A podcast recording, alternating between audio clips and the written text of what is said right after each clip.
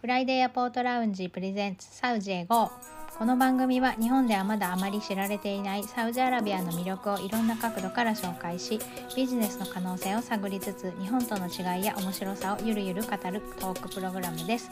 ご案内は世界に日本文化を発信する水引アーティスト木結びの香りと見せ方プロデューサーのヨッシーとアラブの面白さを伝えたいアラビアンマーケターのケイスケです。よろしくお願いします。よろしくお願いします します。今週は実は昨日先週分を収録し今日今週分を収録しっていう感じで特別新しいネタが入ったから急にってわけじゃないんですけどいろいろとねサウジアラビア滞在中のケイスケさん、お仕事で行ってますので予定もあったりして、あー裏側のところありがとうごそんなざいます。スケジュールでやっています。ちょっと鼻声がはい。昨日だいぶあの改善されました よく寝れました？はいよく寝ましたね昨日はあの海沿いジェッダのあほら前言ってたあのジェッダシーズンであったじゃないですか、うんうんあそこのジェッダヨットクラブっていうのがありましてああ、ううん。そこの海岸沿いを歩いてました。でそこで結構あの歩数を稼いだので眠たくなってよく寝れましたね。各運動眠れ運動したってことジェッタシーズうん。ン自体はもう終わってると思うんですけど、そのし施設というか、それはそのまま残っててっていう感じですかね。はい。うん。でお店がなんか服屋とかカフェとかがいっぱい並んでるんですよ。う、ん。うん。でなんかね入り口のところにセルジオ・ロッシとかもあってうん。僕が知ってるブランドとかだったらうんうん。でカフェが乱立しててうん。なんかあのああいう当て物のゲームとかねバスケットボール入れたらおゲームもらえたりみたいなのとかがああったんですけどでもね人がやっぱね金曜日だったんですよ。少なくて。うんいろいろ理由聞いてると賃料がめっちゃ高いんですって。へえー、そうなんだ。うん。賃料がそうそうそう。だから物もやたら高いと中に置いてる。あそううなんだ。ん。それでお客さんがそうやっぱ来ないからうん。って言って、うん。結構寂れてはいました。めっちゃ綺麗でしたけどねあの場所自体。は、うん最新の あの場所だったんだけど、うん。もうちょっとあのなんとかししないとねみたいな話はしてましたね。うん。へえ。もったいないなって言って。もったいないですね。せっかねくあれだけの設備を作ったのにね。うん。まあ時期的にちょっと暑いっていうのもあるけれどあそっかそっかにしてももうちょっとこうやりようあるんじゃないかなみたいな話をしながら歩いてました。うんうん。海岸沿いなるほどね。やっぱ急速な成長にはやっぱそういうのもやっぱついてきますよね。難しい問題だ。そうだよね。そうそうそうですね。そうそうそうそうですね。まあだからもうこれはあってしかるべしだと思いますし、うん。まあ、これからいろいろと経験をためながらうまいこと回していけるようになっていけばいいなと思ってますうんはい。僕もだからそのうちにね何か協力できたらいいなと思ってるんですけどねね、そうですよね。うん。さあ今日はですねちょっと昨日ね、えー、と収録の後ケイスケさんとお話ししながらサウジアラビアの人たちはその人と人とのつながりが濃くって距離感が近くってコミュニケーション能力が高いよねっていう話をしてたんですよね。うんでまあ今日本の人たちってそれが欠けてるのかなみたいなお話をしながらそれとビジネスについてちょっとダラダラと喋ってたんですけど、うんその辺はどうなのかなっていうところではい、コミュニケーション能力なかなか難しいトピックですよね。うんまあ僕個人的にはその日本人がめっちゃ下手っていうふうに思ったことはないんだけど、うん。うんうんまあ確かにそのビジネスをする上でとかうん。余計な誤解を生んだりとかっていうのはまあ確かにあるかなと思ったりはしますね。うん。はい。うんでヨッシーさんもねあのこの分野で結構最近考えたりすることがあるようで。そうなんですよ。はケイスケさんはジェッタのお取引先が多いのでサウジアラビアの中でもジェッタの人とのやっぱりそのビジネスの始まる距離感はい。とかスピードとかそういうのをすごく感じてるって言ってましたけど、リアドだとまた違うんだよねっていう話とかもしてましたよね。あそうですね。なんというかこれは部族もともとそのジェッダって海岸の都市で歴史的にその巡礼者を世界から世界中から受け入れてきたうん。歴史があるんですね。うん港町で、まあ、貿易港でもあるし、うん。その多文化との接点も多かったんですよ。うん。でもリヤドの方は、まあ、砂漠地帯であの砂漠の遊牧民ベドウィンたちのその部族がルーツにあるんでううん。んまたちょっと違うんですね。ぶ文化というか伝統が違うというか、うん。そう人付き合いに対しても、うん、もっとよりこう内内うん。内輪うんな感じかなと。うん。だた時々感じるのはまあなんか難しい人たちが多いよと、うん。多いというのがねジェッダに比べてという意味ですよね、うん。うんうん。これあの地元の人も結構言ってて、うん。あのリヤドとジェッダの違いうん。でジェッダはその90%フレンドリーだけどリヤドはまあ30%ぐらいかなみたいえー、だいぶ違う。明確に数値で表してる人もいる、えだいぶ違うでしょ。まあいった感じーうん。はそうですね。あのアラビア語しか喋れない人のの割合はジェッダより確かにちょっと多いかもわからないですね。うん。へビジネスをしてる人は多分問題ないですけどうん。えうんあの普通の個人商店とか。タクシードライバーとかだったらうんうん。あそうそうそうそうそうですそうです。まあ印象ですけどねあくまで、うん。あというのが、まあ、アラビア語さえ喋ってたら別に何の不自由もないんですよ。うん。日本と同じように日本人がうん。日本で、えー別に英語を話す必要性なかったら話さないじゃないですか。うんうん。それに近いかなと思いますね。うん。寄せ付けない感じとかがあるわけじゃないですよねリアドの人たちにあそうですね。そこまで排他的な感じを感じるわけではないですね。うん。なんかやっぱ日本でよく言われるコミュニケーションの問題はやっぱりうん。意見と感情を分けられない？これ教育上の問題がすごい大きいと思うんですけどそういうことに慣れてない、うん。自分の意見をちゃんと発表する場っていうのがうん学校、うん。十何年間の教育の中でうん。ないじゃないですか。意見を意見として発表する場、うん。はい。でそれに関してこの人格を否定してるんじゃなくて意見を交換し合う場みたいのがやっぱりないっていうのはすごく言われますよね。うん、うん。うん。確かに、うん。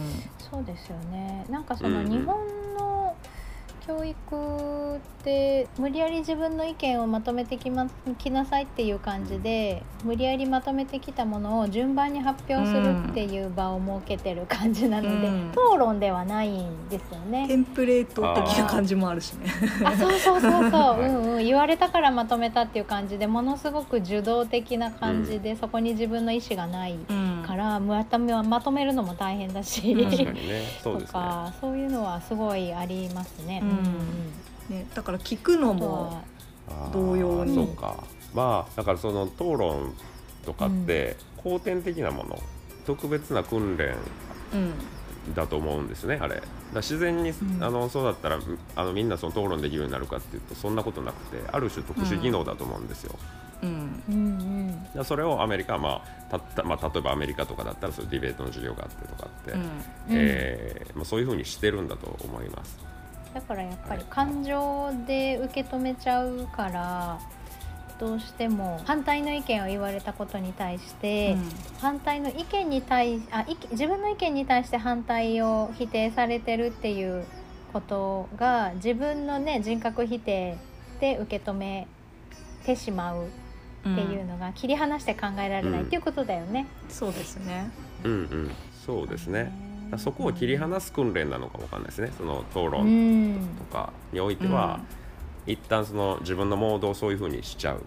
うんそれはもうな慣れとか何回かやってると、うんうんできるようになってくるものなんでしょうね、きっと。そうですよできるね。のかな。できると思いますよ。そういうもんか。まあ、ディベートは多分その切り離すっていう部分が僕は重要だ、キーポイントかなと思ってるんですけど、うんえーその反対意見を言われた時に、うん。うん。えー自分を丸ごと否定されてる気分にならないために重要なことは、ううん。ん内部でね自分の内部で、うん。えーそういう切り離した部分でうん討論する自分の分身のようなものを、うん。ああはいはい。であの反論を受けた時はそそこだけ、うん。はい。うん。本体の影響じゃないよっていうところ、うん。うんうん。これはもうでもくん、うん訓練あるですね。種のトレーニングというか、うん。繰り返しによって、うん。うん。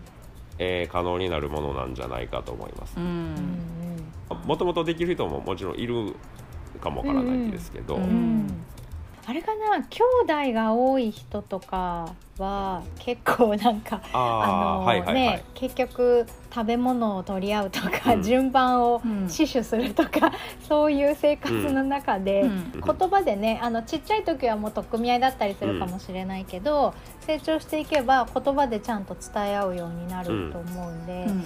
兄弟が多いっていうのは大事なのかなって今ふと思ったんですけどうね。ん。ああそうですね。んそうかもね。まあだから他者とのコミュニケーションの量をそうだよね。おうん。ポイントじゃないですかね、うん。えでも、まあ、ビジネスとか問わずですけど、逆にこ兄弟と感情は切り離せないから一人っ子の方が あれかもしれないですよ。他人としか付き合わないからみたいな。いやわかんないですよ。わかんない。どどっちかは全然わかんないけど。れははあるかも。ちょっと今あるかもしれどない。うどうそっちかなと思って、私の自分のね確かにそれもあるよ兄弟とのやねつはもうすごい感情だったなと思って今、い、うん、そうですね。そうかそうか。はい。あとはやっぱりあの大人とちゃん大人にちゃんと理解してもらうために順序立てて話すことを覚える機会が早かった子供とかね、それは大人側にも原因ありますね、原因ある。それはあれですね。ビジネスでは思いわゆる論理性と呼ばれるやつですね。ああうんうんうん、うんはい。強いよねそういう人はやっぱりね。冷静だもんね。うんうん。うん確かに絶対できない。まあ分かってもらう だから説明できるとかうんうん。そういう能力じゃないかなと。うん。うんそうだよね。だから何と何と何を言えば分かったと感じてもらえるのか。うん。ああはいはいはいはい。とか、うんうんうん。はい、そういうのはあの気につけてますね。はい、分かったと感じてるかどうかを理解する力もすごい低いと思うんですよ。日本人って、うんこう自分が喋ってる時にね。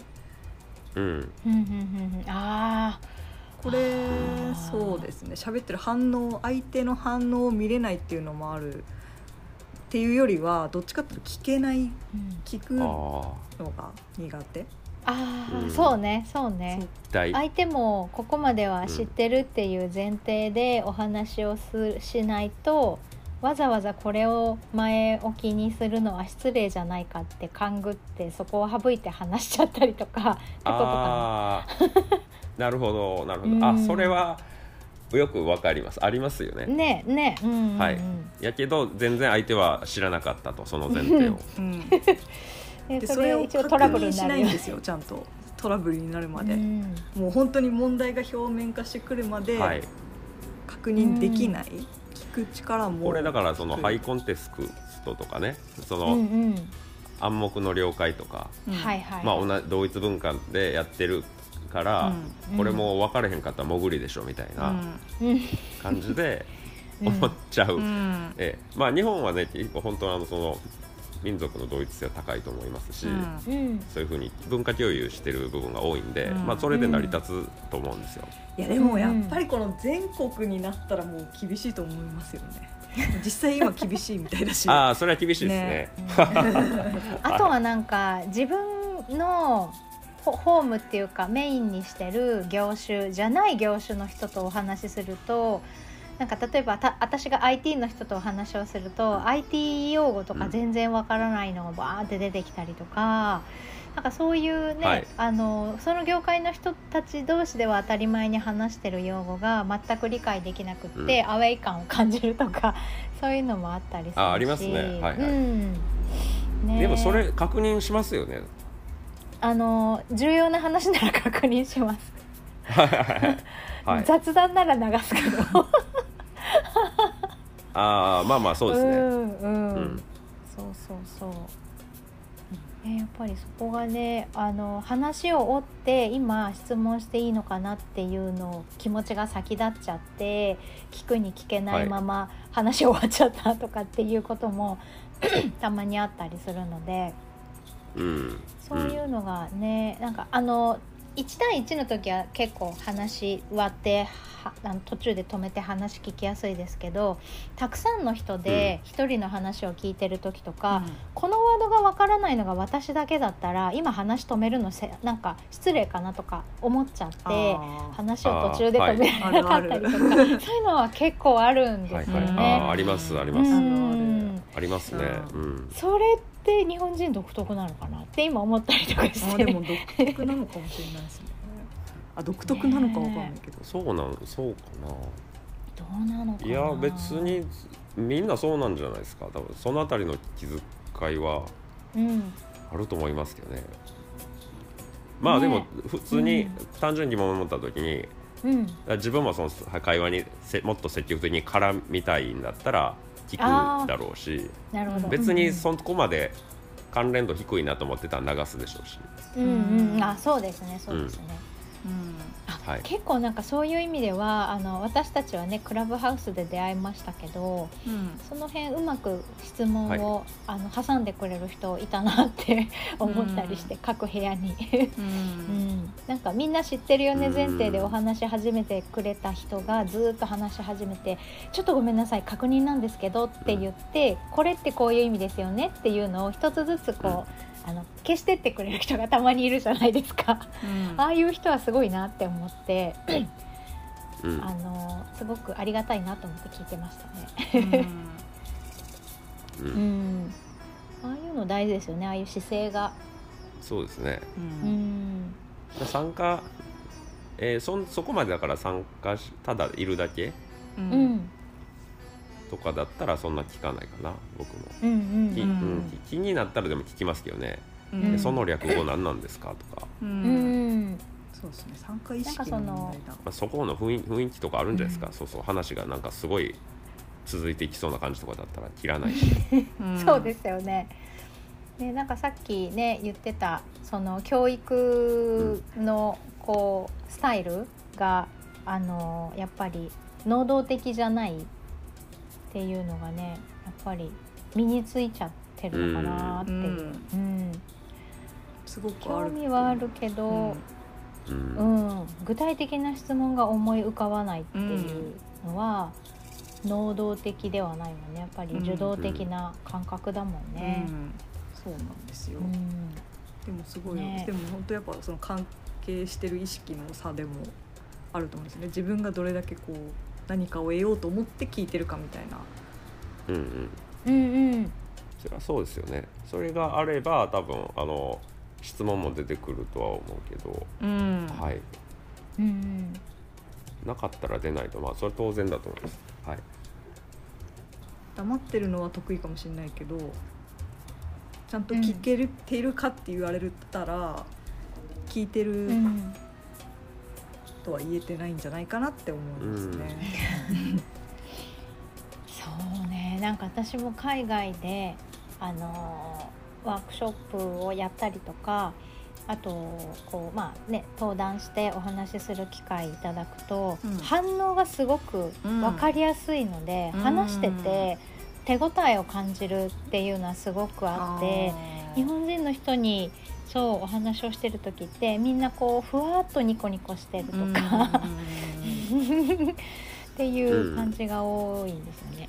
で初めて見る水引きのお話を本当に興味持ってる人もいますもんね。でも中うん、には、本当に興味を持ってる人は終わってから、あのこう、うん、壇上まで来てくれて、うん。あのお話興味深くお聞き、拝見拝聴しました。実はあのここ聞きたかったんですけどあれはどういう意味ですかとかって言って、うん。後から聞きに来てくれる人もいるしうん。でも海外だとやっぱりその初めて水水引きに対しての興味の強さをすごく熱弁してくれるので質問が終わらないっていう感じの方が多くて。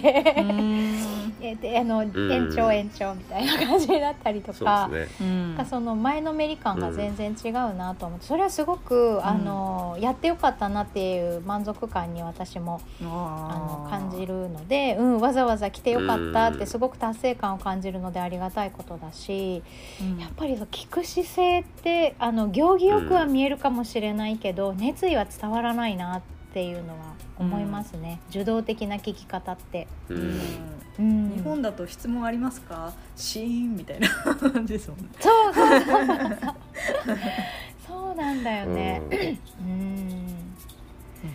そう。まあ確かにねそうね。なるべく分かりやすいように資料は用意していくので、あのある程度の情報は得られてるとは思うんだけど、そこから派生して何かっていうのにはならないっていう感じでいるのか、こんなこと今わざわざ聞くのって失礼かなって思って質問を飲み込んじゃってるのかその辺は何とも分かんないですけどね。うん、ううん。んまあ、両方あるかもわかんないしね、うん。あとなんか自分でウェブで調べまず最初に調べてみようとか、うん、あー。大事ではまああります。ググはいうん。うん。ありうんますね。ググってみよう。ううんんだそんなのあのまあググればわかるじゃんみたいなことをうん。思っちゃうかもわかんないですよね。うん。で分からへんところをやっぱまあ最終的に聞きに行こうみたいな。うん。うん。うん。うん。でそこはあのまあうんガンガン聞いてくる人が多いかもわかんないですね海外の方が。うん。多いやっぱ絶対そんな気がする。いやっぱサウ目の前の人に聞けばいいやんうんそうですよね。うん。まあまあそれはそうですよ。はい、うんそれはそうですよ。だって面倒くさいでしょ。ここ検索するのが。うん。目の前にいたら聞くやろそらやってみたいな感じですそうだよね。はい今スライドで言ったじゃんっていうことを聞いてくるとかも普通にあるけど、うん。別にそれはそれでいいと思ってて。あ全然ありますね。うん。うん、はい。い、っぺんはい。に話されてるから思い出せないよねとか、うん。ね頭の中で整理できないよねっていうのがあるから、何回でもお伝えするし、はい。でやっぱりねそこに興味を持ってくれたんだったら、うん、それが入り口でいいと思うんで、うん、あの何回も同じ話することが少し恥ずかしいみたいな感覚で僕持ってるんですけど、うんうん。あこれ同じ話前してたとかって言ったうん。らすごい恥ずかしくなったりするんですよ。でこの感覚なんかあんそんなないのかなっていうふうにこっち来て思いますね。あー。何回も同じ話してるよね、うん君とか。してるしてるそう。そうそう。するするいやそれはだって喋る量が違うから、うん。そう全部違う話とかできないですよ、そうう、ん、うん。再放送も何回もあるしはいそうですね。そうですね。はい。ね。でえでその前回とちょっと違う部分とか違うディティールが出てきたりしたら、うん。うんうん。でそこでまた話を拾ったりとかね。はい。うん。うん。うん。そうですよね。ねそんな感じですかねこっち。うん。うん。うやんっぱりどうしても土壌にこう分かってるでしょう文化っていうか。察しろ。あ日本はね。察しろうんうん空うん気があるけどそうですね。やっぱり世界でとかねこの日本って広がっちゃってるもう北海道から沖縄までっていうかごちゃごちゃになっちゃってる時点でもうやっぱり厳しいだろう限界があるんだろうなっていうのをすごい感じてます最あ近。国内でもってことか、うん。はいはい。うんいや意外と分かってないと思いますけど。全然、うん。うん。その共有できてるようで、はい、共有できてるって思うのは幻想だと思いますよ僕、まあ、いや本当にそう思います。うん。うん。うん。情報番組とかでよくあのーまたその話からするのっていうぐいうぐらい繰り返し同じことを言うじゃないですか、うん。ニュースを伝えるたびに、うんえー、と新しく出た、うんうん。えー、とネタに行くまでの間に、うん。事の発端はここからでっていうのを全部言うけどある意味そういうことも大事なのかなって、はいはい。今聞いてて思いましたね。うん。だから分かってないことがえー往々にしてあるので。うん。そうなんだよね。あのなんていうんですかね。例えばねビジネスの話でするとビジネスでまあメールとかそういううん。テキストでメッセージを送るときに、はい。まあ、あのある社長さんとねうん。中小企業社長さんにこんな感じで向こうにまあ説明とかしようと思いますっていうドラフトを書いてうん。見せたんですよ。うん。うん。でどう思いますかって言ってたら、うん。こことここはあのーなくていいと思うと。むしろ言わ言わない方がいいんじゃないかなみたいな感じだったんですよ。うん。でそれはもうあの分かるだろうしここは。でうん。ここを分かってない時点でうん。ちょっとパートナーしてどうかと思うから、うん。そういう試す意味でも取って送ってくださいって言われたんですよ。でまあその通りにしたんですけどうん。やっぱ全然伝わらないんですよね。うん。で彼は別にそのそのビジネスに対して熱意はあるからあの相手側ねすごい知りたがってるんだけど日本側でなんかそういう足切りをしちゃったりとか、うーんなるほど。あの試すようなことをしてる。だって必要がないんですよ。そういうことをする、うん。特に。うんなんですけどまあある意味で洗練されてるんですよね。その文章を洗練していってどんどんどんどうん情報を少なくしていく、うん。あの表に見える。うんうんそう。もうだから短歌とか俳句とかってその極致じゃないですあ確かに。か、ね。あはい、ー確かに。そういうあのでも多分ねそそういう傾向は日本人は持ってると思うんですよね僕。うん。冗長なのが嫌いだし、うん。えー短くコンパクトにまとまってるものの美しさを感じるので。ううんん多分ね僕の意見ですよ。うん。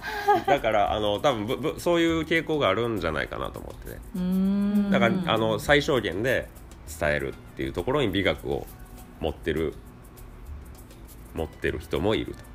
うん。だから同じ話何回もしたくないし前提条件の確認もうん。最低限にしておきたいと、うん。はい。うん。うん日本だったらでもそれ比較的通用するんだけど、うん。海外とか多文化になってくると、うん。もう前提条件というか、うん。事前に確認しとかないとダメなことが山ほど出てくるわけですよ。ね、うん。その量がはい。